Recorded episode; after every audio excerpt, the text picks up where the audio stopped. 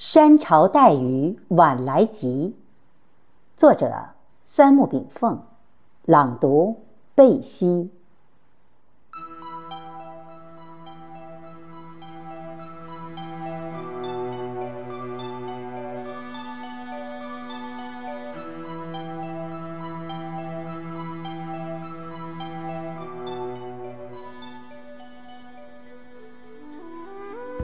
独立于密语深处，观万物道法自然。文人的行住坐卧常常与众不同，在风雨交加之中，孟子之言总是萦绕耳畔。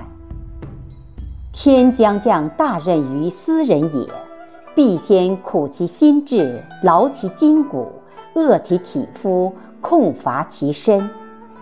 行拂乱其所为，增益其所不能。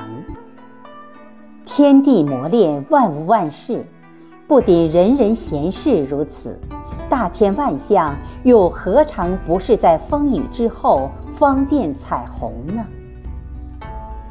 生命之养，道德之修，觉悟之道，无一不是在持之以恒中完成。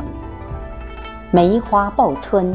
秋菊履霜，竹松傲雪，也都是为我们展示着苦尽甘来时的风光无限。至上长空远，情幽倦黄昏。若悟天下事，不遮春秋心。孟子曰：“人恒过，然后能改；困于心，恒于虑。”而后作，征于色，发于声，而后喻。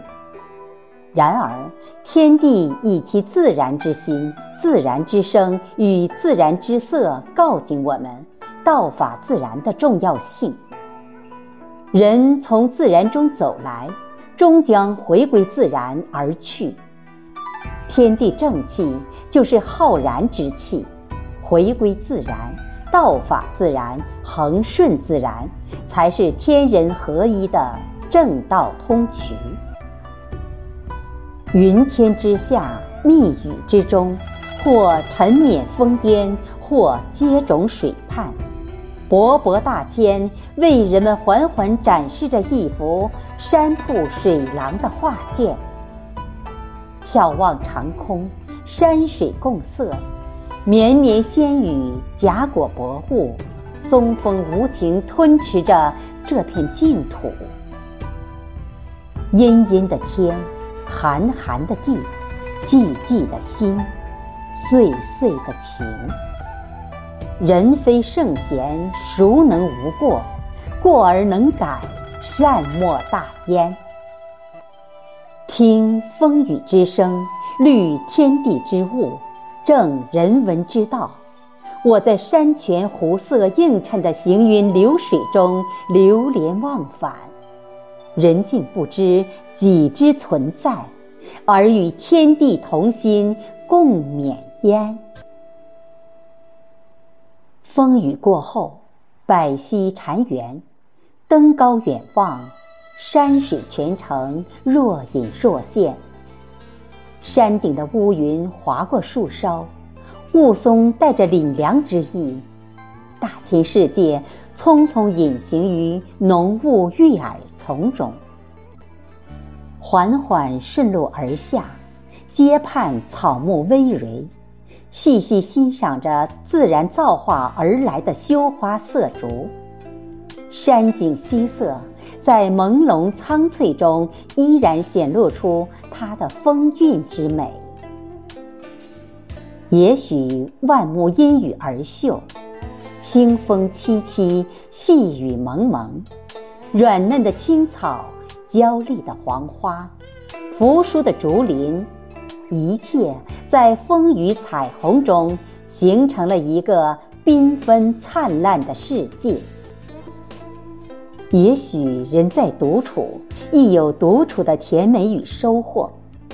没有人间的喧嚣杂乱，所以静如梦幻；没有世俗的尔虞我诈，所以灵魂沉寂；林鸟的清歌与急袭的浪花交相鸣起，水波幽谷，犹如天乐之堂。笃行宁静，就在这无求无意中演绎着岁月自然。也许我们用简单的灵魂，会演绎出复杂的文章；也许我们用单调的线条，勾勒出炫酷的画卷。也许我们的人生犹如一汪景色，天地大美。就遁形于这朦胧雨色之中，执之无得，失之若从。记得圣经有言：上帝造人，本是为了让人们去管理天上的鸟、水中的鱼，以及林院中的飞禽走兽。然而人呢，却为一己蝇头小利。失去了天人合一之道心，剥夺着万物生存之空间。然而大道之行也，天下为公。或许仅仅是人类放弃了公心，而攀援出这份私心，因而美丽的世界从此支离破碎。我不知道。世间是否还有先天下之忧而忧之人？但先天下之乐而乐，却熙熙攘攘。孟子告诫后人：生于忧患，死于安乐。天地本自何忧？短视复何高瞻？我当悠哉悠哉，学鱼虫鸟兽者。无为而无所作为矣。然而，大自然的无为之美与人间的无所作为，乃有天壤之别。这山潮带雨澎湃而下，也只能算是马后之炮，晚来着急了。谢谢大家收听，我是主播贝西，我们下期再会。